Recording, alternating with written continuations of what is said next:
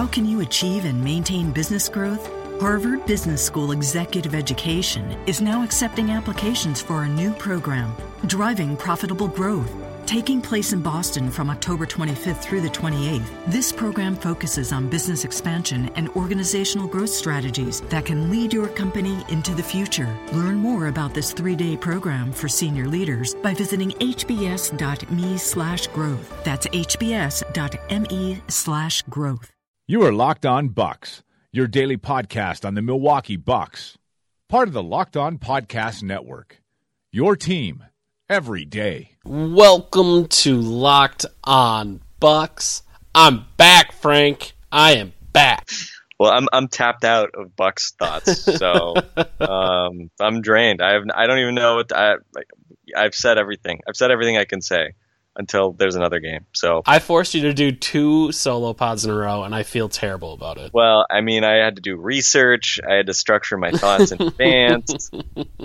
really a, a tough tough life for a, a you know a um, recreational podcaster. But I mean, those are all um, things that are antithetical to what we do on this podcast. Exactly. So exactly. That, this is normally this is normally. I mean, you don't really appreciate it until you have to do it by yourself. that you actually need to think about what you're going to say because you've got nobody else to sort of you know BS with and and like how do you go from topic to topic of, and exactly, like how to make exactly. any of this work? Yeah, I, right, I totally just, agree you're not just reacting to somebody. So it's uh, yeah, so so so difficult. But um, but no, it was actually it was kind of interesting. It forced me to you know, think a little bit about what I wanted to say in advance, and um, I don't know. Well, well, I mean, it was uh obviously it was a big weekend for the Bucks because they played mm-hmm. two games and they were both um interesting games. You know, obviously a win and a loss, uh, much like the weekend before, and it was coming off obviously a a big road trip, so there were you know uh, there was a lot to say about uh, a couple days worth of discussion points probably from that Celtics game uh, last Wednesday. So uh, I mean we we talked on Thursday, but um, I don't know what were your thoughts. I know you watched these games over the weekend. D- did anything really stand out? Did did anything I I claimed uh, on either of those podcasts on Friday or Monday? um, really jump out at you as, as being flagrantly wrong or any, any kind of big points that, that maybe I, I forgot to cover because I'm I'm sure I missed some. I mean, when I think of Frank Madden, I think of flagrantly wrong Bucks opinions. That's always my, my first thought. Um, no, I, I, think obviously the first and most interesting thing was the Thon Maker game on Friday. That was yeah. just kind of mind blowing to watch, um, and kind of it was one of those nights where you're just excited about the future of this team and getting to watch them grow and develop together and um, you're you're kind of dreaming about what it could actually be like if you know Thon could do that every day um, and, and, every game. Obviously, he's not there yet, but um, j- just kind of watching him make big play after big play and Giannis showing unhealthy amount of trust in him. Um, it, it's just kind of amazing. And and I know you mentioned it uh, on one of the two pods. I can't remember which one I was listening to when you mentioned it, but um, I, oh, I guess it would have been Sundays. On Sundays, you mentioned that yeah, Giannis kind of was very glowing of him in post game, and that was something I wanted to make sure I got to with him after the game was asking like why. why do you, why do you have this trust in him? Because He's barely played. Uh, he's he's not played all that much with you. When when he does play with you, there there are mistakes, and like I made sure to kind of ask that exact question. Like you don't. I mean, he hasn't played much, and you show all of this trust in him. Why is that? And to me, I, I thought the biggest play there was that fast break where, for some reason, he throws it in there, and I don't know if we've seen Giannis try to thread the needle on a pass to the. Uh, anyone. anyone. That's I'm trying to like rack my archives of Giannis passes on fast breaks, and that's just a pass he doesn't make. It, and granted, no. like, he he's not normally trying to thread the needle, like thread the needle to a guy like Jabari, like you're just gonna put it up in the air and Jabari will take care of it there. Or Jabari will be further out on the wing, like he's not gonna be running down the middle of the floor. Monroe is not gonna be the type of guy that you would throw that to. But it was striking to me that he even thought of throwing that pass because uh, really, to me, for all intents and purposes, that that was a bad pass. Like, just knowing what you know of Thon, the struggles he's had catching balls in the lane, catching the ball in traffic, doing any of those things, that's not a thing he's done well this season at, at any point.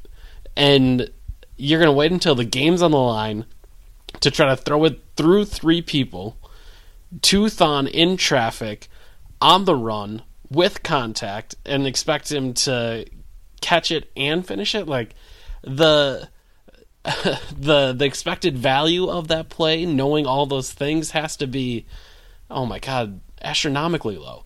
And yet he, he did throw it in there and obviously Giannis takes any opportunity he can get to kind of discuss to discuss Thon and talk about how he sees himself in Thon. And um, obviously I tweeted out all those quotes about kind of all those glowing things he said but it, it's just totally fascinating to me Frank because Thon ha- has shown very little on an NBA floor that would eh, warrant that type of trust and that type of belief in him and again, I'm not in practices. I don't get to see that stuff. So maybe all the flashes people want to see of Thon, Giannis is seeing of Thon in practices. But on an NBA floor, th- there's never been a time where I've thought, okay, that's a good pass to Thon. And then on top of that, I don't know how many times at the end of the shot clock he's giving the ball to Thon, and, and there was let's see, he caught the one time on the left wing with under 10 on the clock and had to take Drummond off the dribble.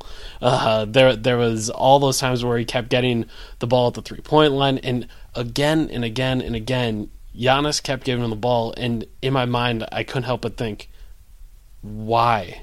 What are you doing right now? You're one of the best players in the league. You, you do not need to be giving Thon Maker the basketball right now and to Thon's credit, he came through, and I guess he kind of rewarded Giannis for thinking that way. But uh, it was just so striking to me throughout that game how much trust he showed in Thon. Yeah, I think the the thing about Giannis is that he, I think at times maybe, um, I, I don't know. I mean, like it's maybe not shocking that he would stick um, stick Thon with the ball late in the clock because I feel like he's had certainly more than his fair share of moments where he's done that to, to kind of a lot of guys. Oh, he does it to everyone where, Yeah. And, you know, just sort of maybe not, I don't know if it's just not having clock awareness or not wanting to have to shoot difficult shots because he's obviously not a great shooter. I don't know. Um, but it is obviously, it does feel like there's something a little bit different with Thon because um, the way he speaks about him and, um, you know, it, he, he's talked a number of times about how Thon gives him energy and uh, and you know really kind of brings out the best in him. So um, and it's kind of funny because the only thing I would I would say is I would say it wasn't a bad pass. It was a great pass. It was just a bad idea. like, oh yeah, like, the, execution it, it was, of the pass. There was nothing wrong with it, but yeah, why on earth? But but I think yeah, and I think the um and I allude. I think I think maybe last week at one point I, I maybe it was after the Bulls game when Butler Jimmy Butler had all those those assists. I think I may have referred to to Giannis as being a bit of a one note passer, and at, when I said that, I meant that. And I think I've made this comment on Twitter that he sort of only makes like his assists only kind of fall into like kind of two different categories, and that's like drive and kicks, which you know are kind of the most natural thing for a, a, guy who's who's handling the ball and, and drawing double teams to do, right? Is to find guys spotting up around the perimeter for open jumpers, and it's obviously a super valuable skill. So it's not to like mm-hmm. diminish that that skill. And then the other one is, and maybe we don't see it that much because he doesn't really get that many opportunities in, in pick and roll, but um, but he's he's very good when it makes sense with with his length.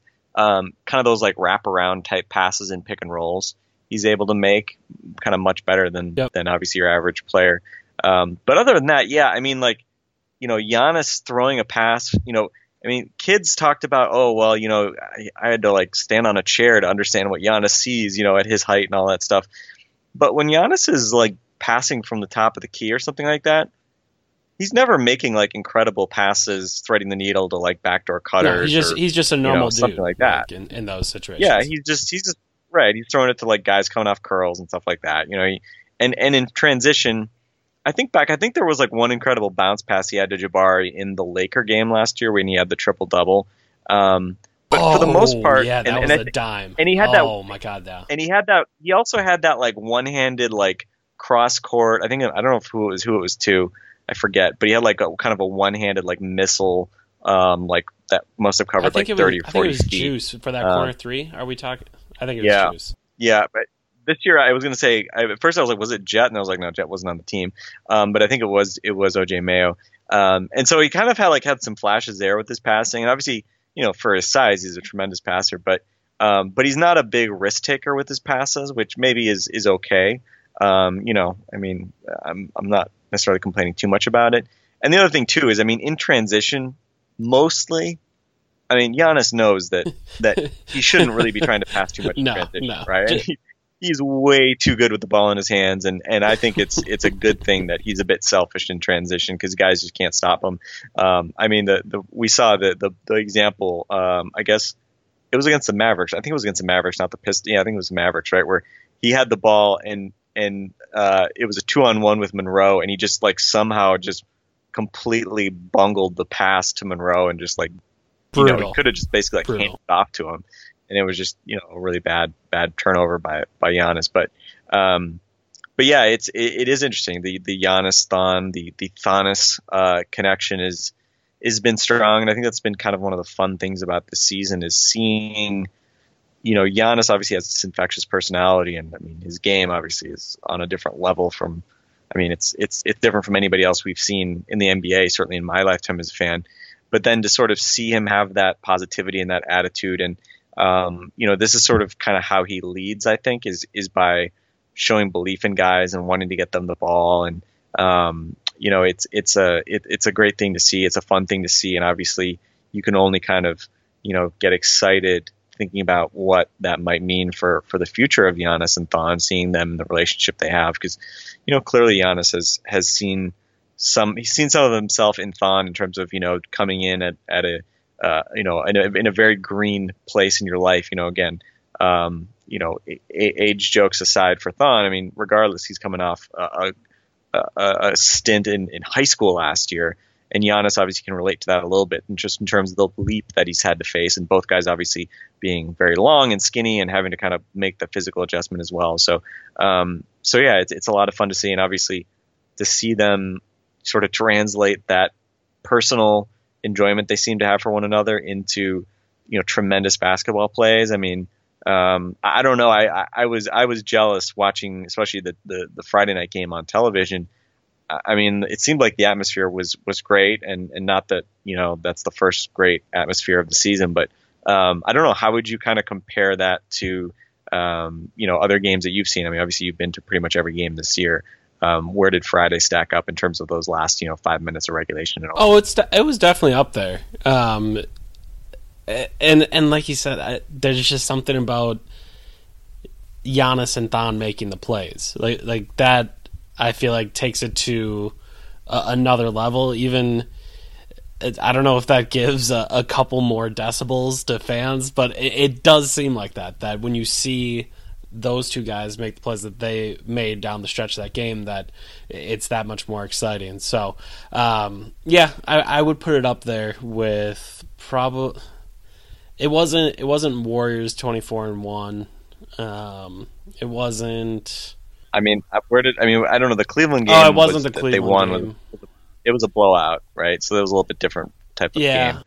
It seemed. I mean, but you do get. See, the thing about Friday was, I mean, think about it. The two things that can get you the most excited about the Bucks, obviously a close game where Giannis is playing great. That's always super exciting.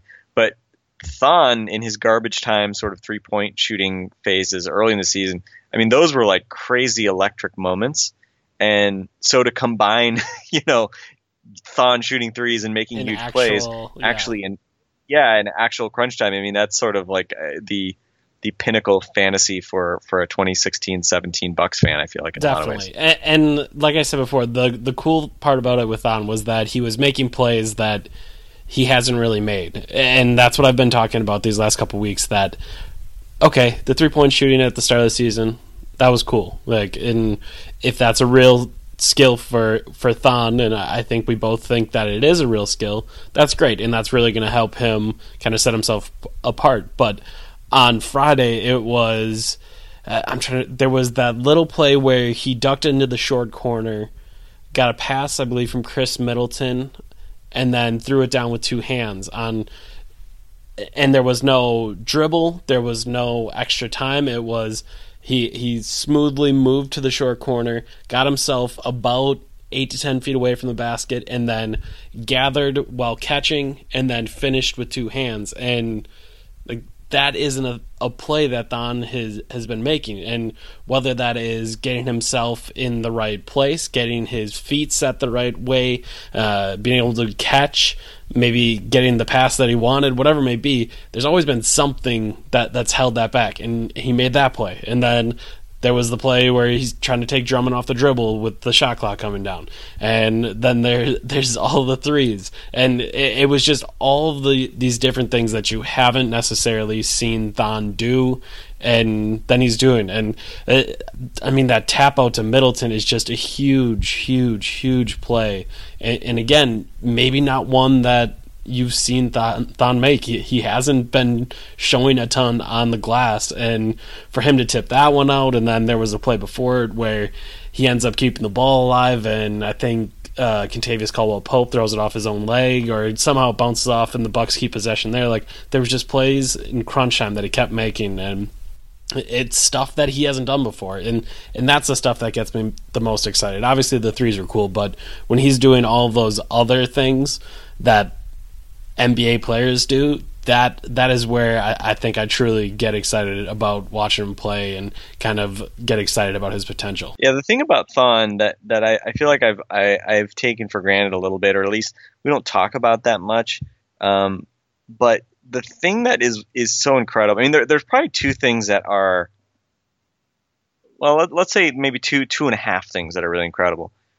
One is that he's shooting threes and looking comfortable and looking natural, and he shoots an easy ball, and you know it doesn't look like he's just sort of getting lucky necessarily. Mm-hmm. It looks like he actually it's a real skill, the ability to do that. It looks it's a real skill, and we saw you know obviously him him starting to do that in Vegas. Um, you know he was a good high uh, free throw shooter, also high school. He could shoot threes, yeah, and maybe not at a high clip, but but you know it, it's always been sort of in his bag of tricks, and it was a question obviously of whether it would stretch out to three point range at the NBA level, but so far so good. Um, maybe the other half is is defensively. I mean, he's obviously um, not uh, you know blocking shots at a super high level.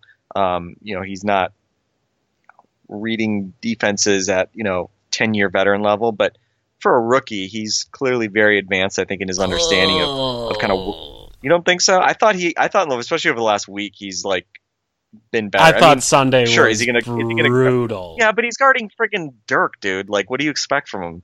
Dirk playing center? Like, you think how many NBA centers are going to be able to cover Dirk on the three point line, especially in the Buck scheme where they're like supposing you know used to like helping and crashing and you know. I, I don't think I should really expect him to, but just some of the reads and the extent to which he was being abused uh, was where I was thinking the part of it.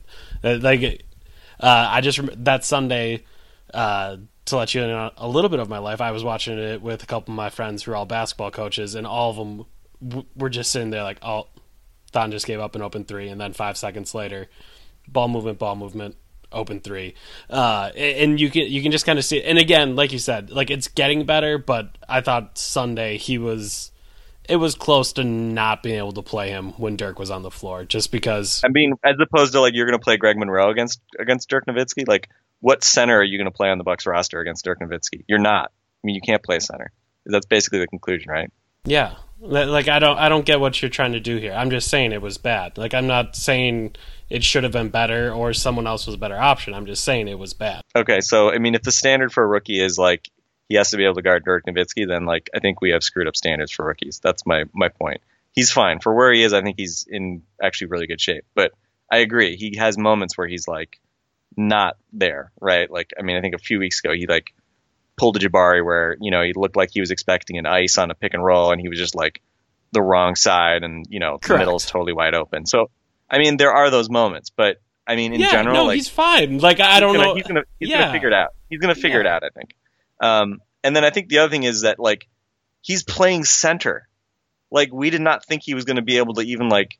I mean, I, I figured coming into the season like he didn't even play center in summer league, you know, and they don't even have like real centers in most yeah. of summer league. Um, so the idea that he's like going to come in and you know, Andre Drummond's going to score seven points on six shots with, with Thon Maker playing major minutes. And, you know, we saw him kind of not back down from Dwight yeah. Howard. And I don't know how he's not getting like broken in half. Like DeAndre didn't break him in half either. Like, I mean, he's obviously not playing huge minutes, but uh, it's like crazy that this whole like Thon as center thing, like I figured we'd have to wait at least a year before we could actually sort of validate that that could be a thing. But it seems like a thing. I don't know. I mean, I'm worried about his defensive rebounding. He had one defensive rebound in 45 minutes over the weekend, but but I don't know. I mean, he's not going to get smaller, right? Like this, it, he has to be he has to be a center to be like a really good NBA player. Like it's never going to happen if he's like a backup power forward behind Giannis. So this is like so important that he's like not getting just completely played off the court at center, right? I mean,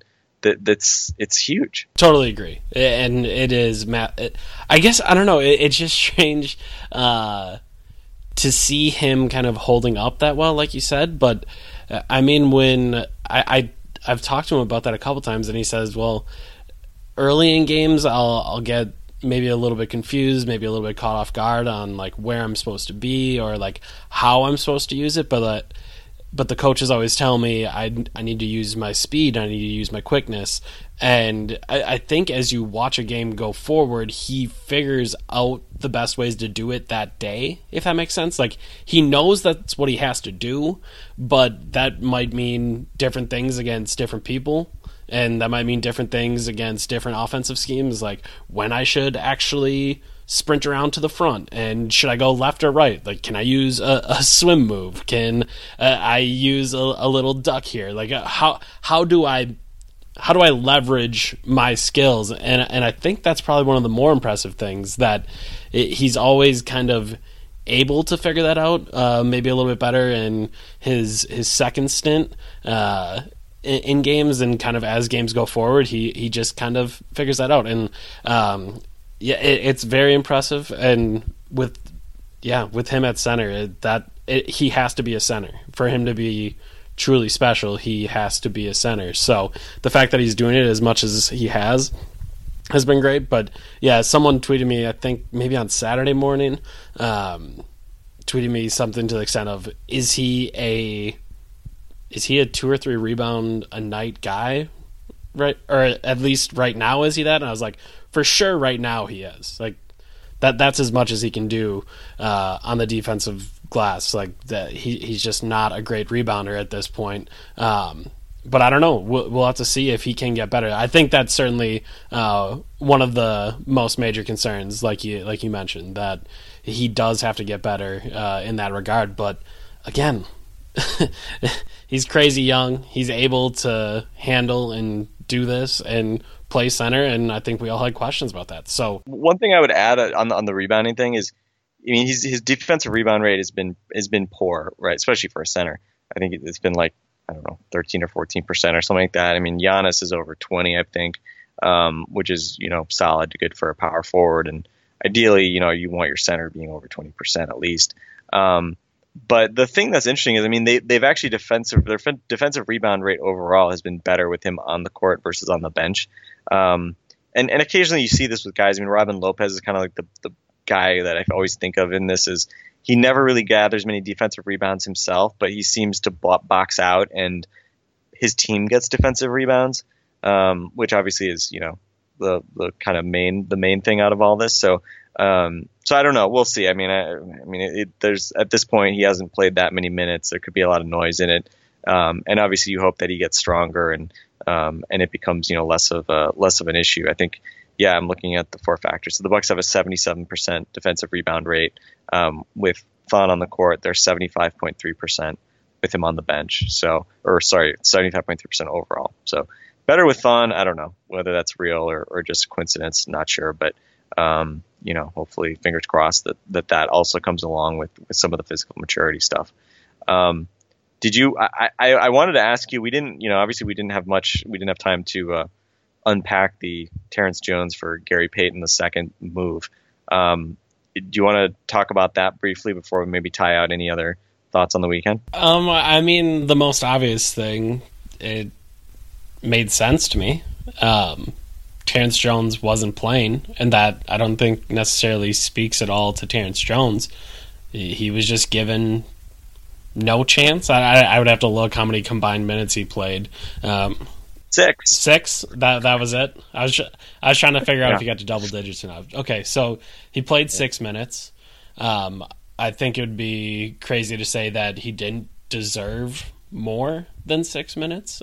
Um, there was a number of times where you saw Spencer Hawes out there and he wasn't performing well, and Monroe has been up and down as of late. And uh, obviously, when you have a freak show like Giannis that can do a whole lot of things, that there's plenty of times where you could have just used him as a small ball forward. You uh, Mirza had some games where he struggled. You could put him in for Mirza. There was plenty of opportunities to play him, and Jason Kidd just decided not to ever do it. So, um, as a GM, if that's the case and Malcolm Brogdon is having some back issues, well, go get a point guard that can actually play, and then maybe you can rest Malcolm Brogdon a little bit. So, um, I was not at all shocked um, when I stepped out of the the church that the wedding I was at had had been, and I stepped outside and saw it on my phone. It didn't shock me at all, um, but yeah, I, like I don't, I don't know if I have really any other thoughts on it. Then it makes sense to me,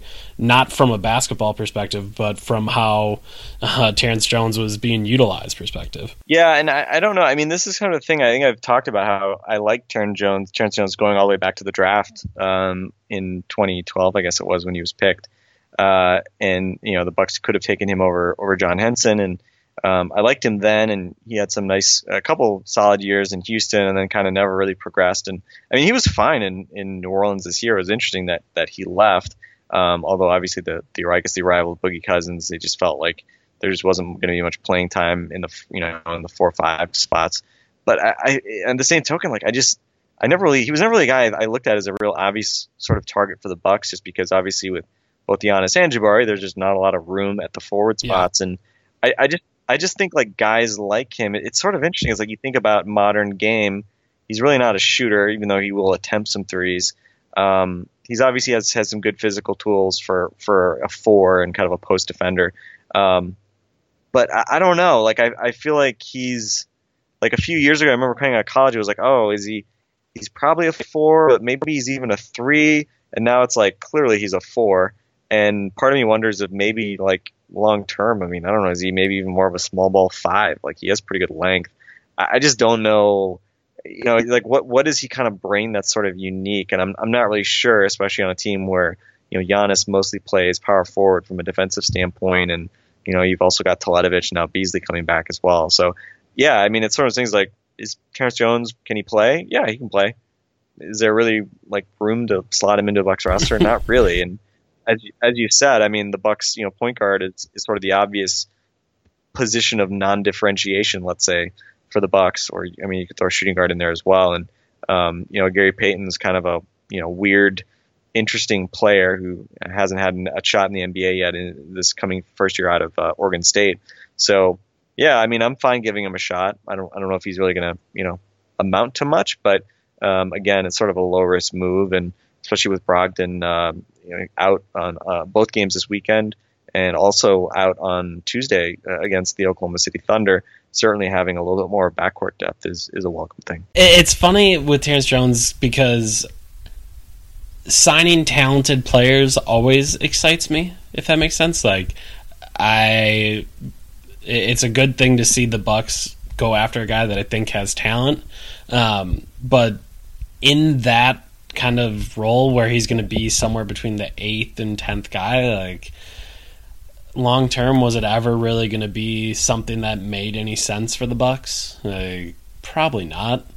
Uh, Giannis and Jabari are there to block him. You still have Mirza there.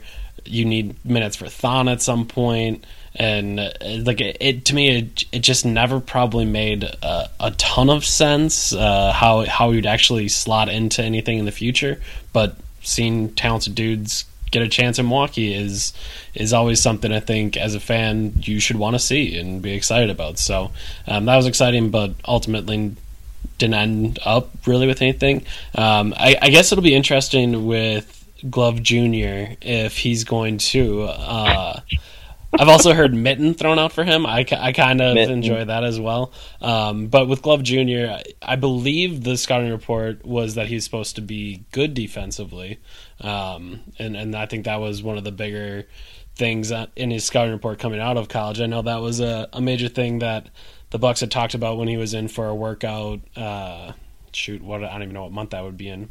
Sometime before the draft, but he was in one of the days, and uh, one of the things I think Billy McKinney and uh, I don't think I, don't, I can't remember if we got to talk to Jason, but I know Billy McKinney mentioned that defensively that he's he's a bigger dude and he's got that athleticism, and you'd hope that he could be kind of physical with guys. And um, Sunday wasn't great for uh, for GP2's uh, defense, but uh, again, I don't know what you could really expect out of anyone um, that early into getting signed. Like he was, he was still learning scheme related stuff the morning of the game. Um, so I, I don't know if it's necessarily something to be to be concerned about. But if he is actually that, uh, I think that's something the point guard position for the Bucks kind of could use. Uh, a guy that might maybe can deal with uh, quicker guys and be a little bit more athletic. So uh, we'll see if it works out. The Bucks did, it, I think, a nice job of signing him to a two-year deal. Because even if he's just the 15th guy on your roster, well, at least he's cheap and he's athletic, and maybe he can give your guys a, a different look in practice and help out in that way as well. So, um, I, I, thought overall, I thought the the signing was a good one. Yeah, I was fine with it. I mean, he was a guy who had really interesting kind of NBA projections, just because he, you know, had had a very weird uh, sort of statistical profile in college. I mean, he wasn't a great shooter, um, and that's that's obviously the, the reason why he was even you know why he was even on the street, right, work playing in the D League. Um, if he's a consistent shooter, then I think he'd already be on an NBA team. But he's physically has a lot of tools. Um, you know, college picked up tons of steals. I mean, he'll block a game as a point guard. Um, I mean, his rebounding numbers are, are insane. Like you watch highlight films of him, and it's crazy how many like offensive rebounds and putbacks he gets, which you know, is kind of a weird thing for a point guard to even be trying. Um, I mean, I guess short of uh, Russell Westbrook, who the Bucks are going to see on Tuesday, uh, you don't really see many uh, point guards sort of crashing the offensive glass, and I'm not sure if we'll see that much in Milwaukee either. Given um, you know most the team, the Bucks do tend to emphasize getting back on D and um, you know maybe sacrificing offensive rebounding a little bit, but um, but yeah, weird player. Um, we saw him dunk from a half court set. Uh, he does that pretty regularly for a six three guy, and we'll see. I mean, he knocked down his uh, his open three that he started uh, his first shot as a buck, uh, which was good to see. And you know, we'll kind of see if, if if he can kind of do that with any regularity. And um, obviously, the other question is, you know, is he even going to play with any regularity? Um, next game might be an important one, just in the sense that you know, again, you hope that Brogdon comes back as soon as possible, and he's apparently going to be out for this first game against the Thunder, which is pretty bad news because, um, you know, let's be honest. If Matthew Dellavedova starts, I don't even think Dellavedova is going to have. I don't think they're even going to try to put him on Westbrook. I imagine it'll be Snell on Westbrook. That's what they did um, in Milwaukee when when these teams played. So, um, so anyway, yeah, a good a good test for the oven mitt or glove junior or um, you know kitten mitt or whatever we want to call them. Are point guards making too much noise? kitten mittens, I like that. I like kitten mittens. I did. I just thought of that. Out. For some reason, I was trying to think of other like synonyms for gloves, and then when you said mitten, then kitten mittens came to oh, mind. So no, kid, um, K I D D. Oh, kitten, kitten mittens. Okay, there we go. There we go. So I guess looking is so today I was I was producing over at ESPN, and our our host in the afternoon, Homer, had asked me how important Malcolm Brogdon is to this team, and I said, well, obviously very important, and um, we kind of talked about what that means for the team and maybe why he's out some more with his back injury. And I had mentioned, well, the, the idea is probably, well, if it's if it's still lingering, they're pretty secure in a playoff spot now. Like, I would assume they're thinking, let's try to get him healthy and see if we can get him right, and then get him back. And he said, well, that seems like something you would do for a guy that's that's very important to your team is he the third most important player on this team? And I instinctively said yes, and then thought about it some more, and I think my instincts were right. Like I, I think he is the third most important player on the team, and I'm trying to think who else I might put there. And it, I guess what are your thoughts on it? I, I think Monroe's probably uh, probably the other one, but I think I'd probably say Brogdon's more important to this team than Monroe. Yeah, and I'm I'm just ignoring Jabari just because of the injury right now, so we can spare ourselves that whole discussion. Yes. But, um, but yeah, I think it's between uh, between the the the, the Bragro twins, um, and it's an interesting weekend because you know the Bucks uh, have been, played without Brogdon a, a number of times lately, and they've they've won some games and they lost some games without him.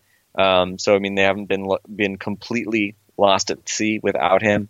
Um, but obviously, you can only help but wonder, you know, would would the result uh, this weekend have been different on Sunday if if Brogdon had played? And you know, unfortunately, we we won't know. Um, but uh, you know, you look at the Bucks' record uh, over the last five games. I mean, I think I was looking at Matt Moore, uh, our friend at CBS Sports, did a sort of kind of I retweeted it if you want to check it out at um, on my Twitter feed um, did a like a preview, sort of like you know every playoff contenders magic numbers and their remaining schedule and all that. And the Bucks have the worst opponent winning percentage. Uh, I think it's like the remaining opponents have a 58% winning percentage, which is by far the, the best of of uh, of actually I think I think um, I think a couple of teams have have also have good ones.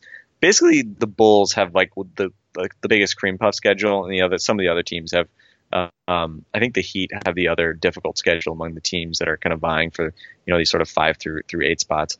Um, but the Bucks also only have one game at home in the last five, so uh, there's a wide range of potential outcomes at play here. Uh, and obviously, you take Brogdon out of the mix. I think those the, the number of out you know the the variability of those outcomes becomes even higher because not only has Brogdon been so steady on both ends of the court this year, but you know, up until Sunday or Saturday, they only had one other guy who even played the position basically in sort of a, you know, a true two way sense. You know, obviously the Bucks can do some interesting things with Giannis and, and Khris handling the ball and initiating and doing some some of those other things, but but they're not going to defend point guards. And um, you know, certainly I think Delly, you know, whatever. Delly is Delly. You know, you I think he's fine as a backup.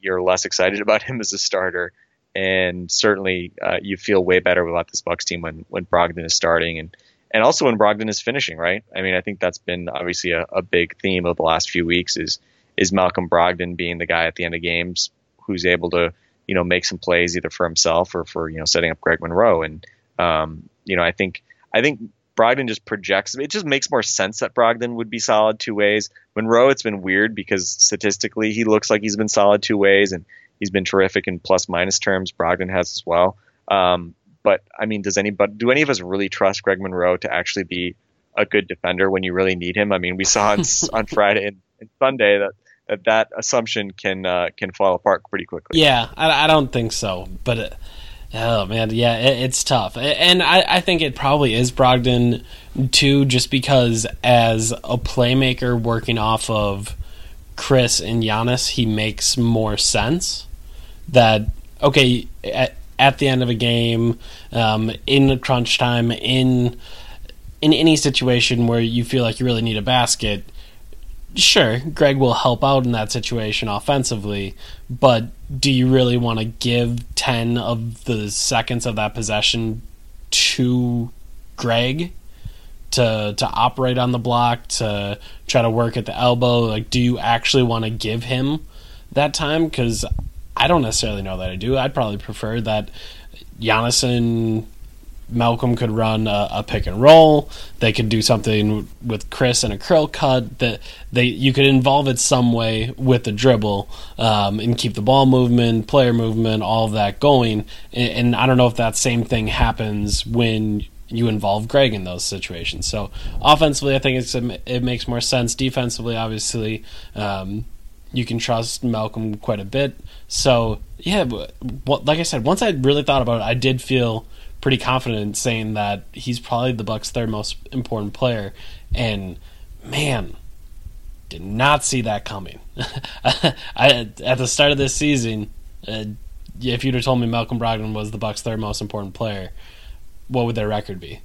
20, 25 wins? Like, I don't even know. I don't even know what situation I'd have to get into for that to be the case. It, it's just crazy to think the massive role that he's he's taken on in just one season. Yeah, I mean, uh, you know, he.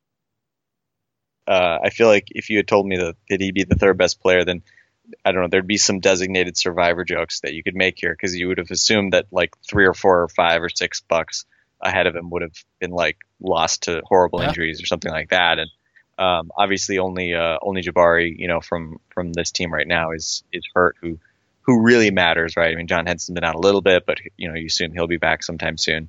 And uh, and and obviously, you know, um, Beasley's been kind of in and out, but but the team is hopefully getting healthier. And, and uh, ironically, that starts with Brogdon now and, and him being out. So so yeah, I mean, it's sort of a good news, bad news. The good news is whoa, Malcolm Brogdon is your is your third best player. That's cool. Good for you, Malcolm Brogdon. Great great second round pick.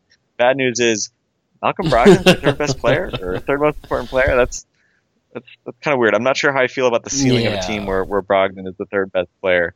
Um, and, and that's not meant to be a shot at, at Malcolm because I mean he's been really good and I, I think he can obviously continue to get better. But um, but yeah, it, it doesn't necessarily smack of you know Durant, uh, Curry, Green, Thompson. Let's just say uh, in terms of building that sort of like superstar talent uh, uh, lineup. So so anyway, yeah, good good debate. I think you know maybe a few weeks ago I would have said Monroe easily was that guy.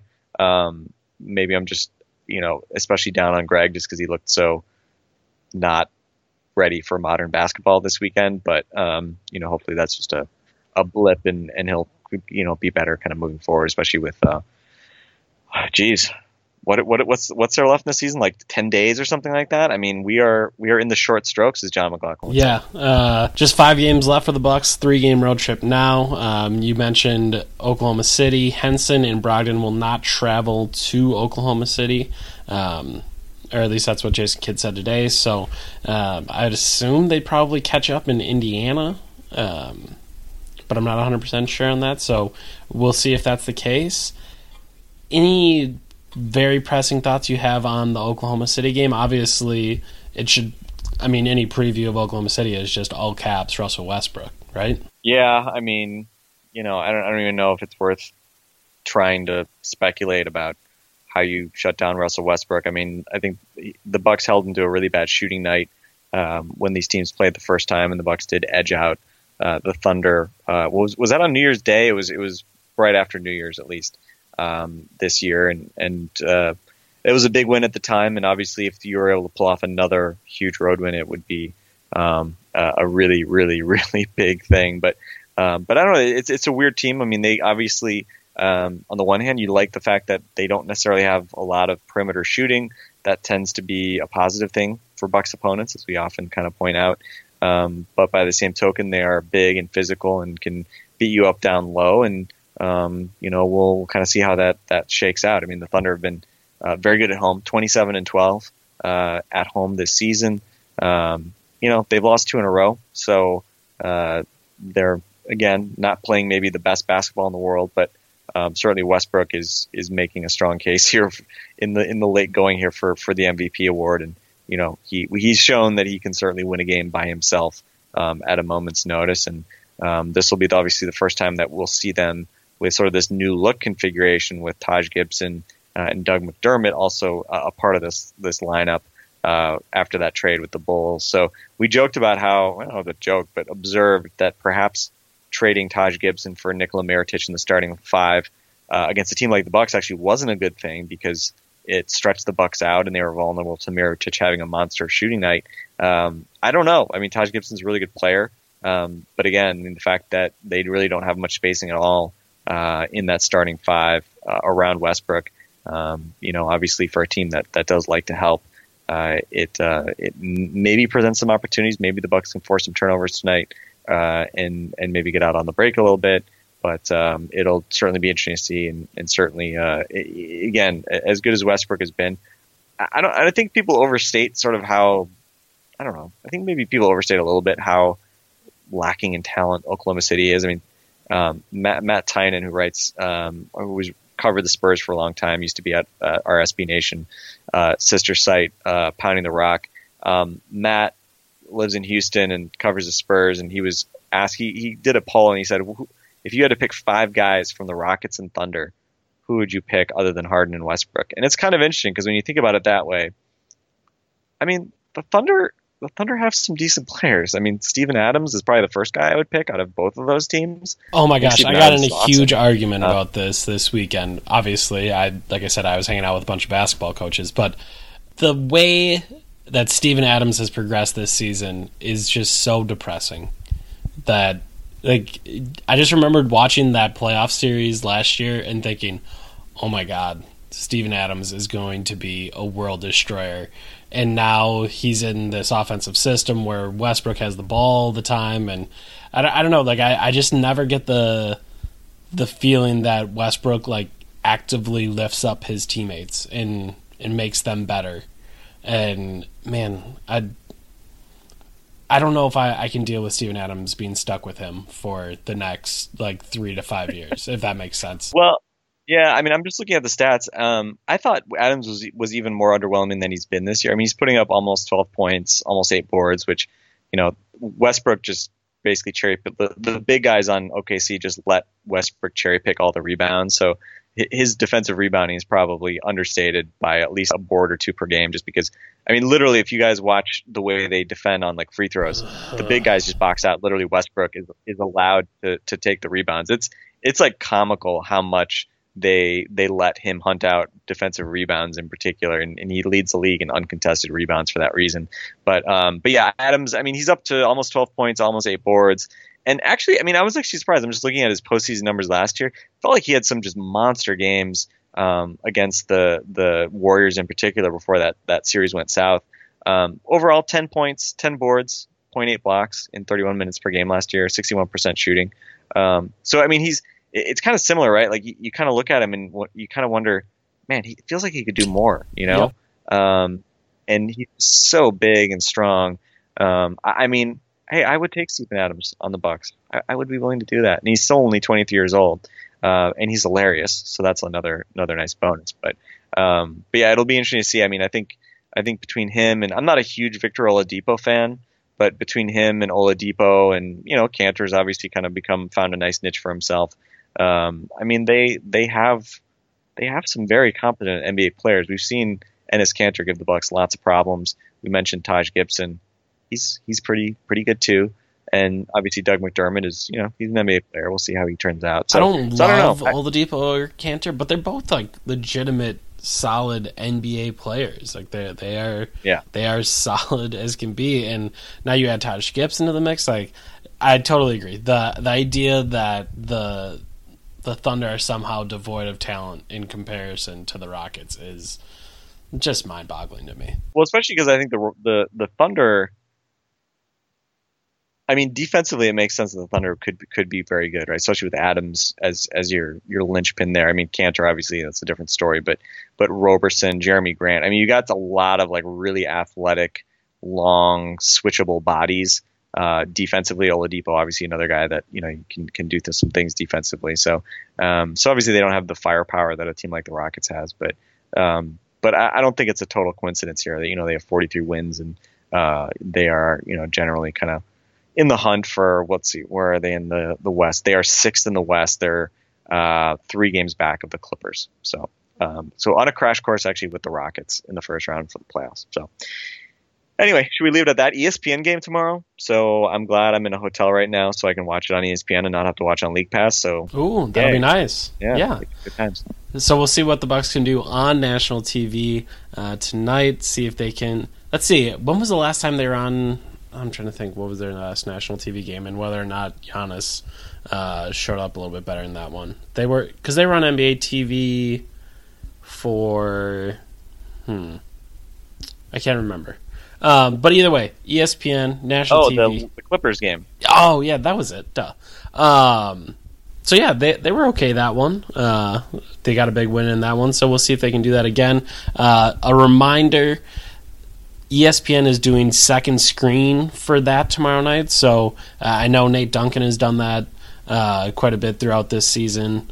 With just you can kind of get the experience of watching the game with him. But ESPN, I believe, is doing it with Rachel Nichols, Amin Elhassan, Brian Windhorst, uh, Ethan Strauss, and I don't know, maybe some of the other True Hoop folks. So if you are a fan of the True Hoop podcast, and if you're a fan of our podcast, I would assume many of you probably also dabble in the True Hoop podcast from time to time. Um, so if you're interested in all of that, uh, just I think all, I think it's going to be on ESPN three, Watch ESPN, um, whatever that's called now. Um, but you should just be able to put that up on your computer right next to it, so you can just put that up and then Frank's tw- Twitter feed and my Twitter feed, and then you should be good to go for the game. Uh, so that'll be against the Thunder tomorrow night, and we'll see if the Bucks can get their road trip started off uh, on the right foot.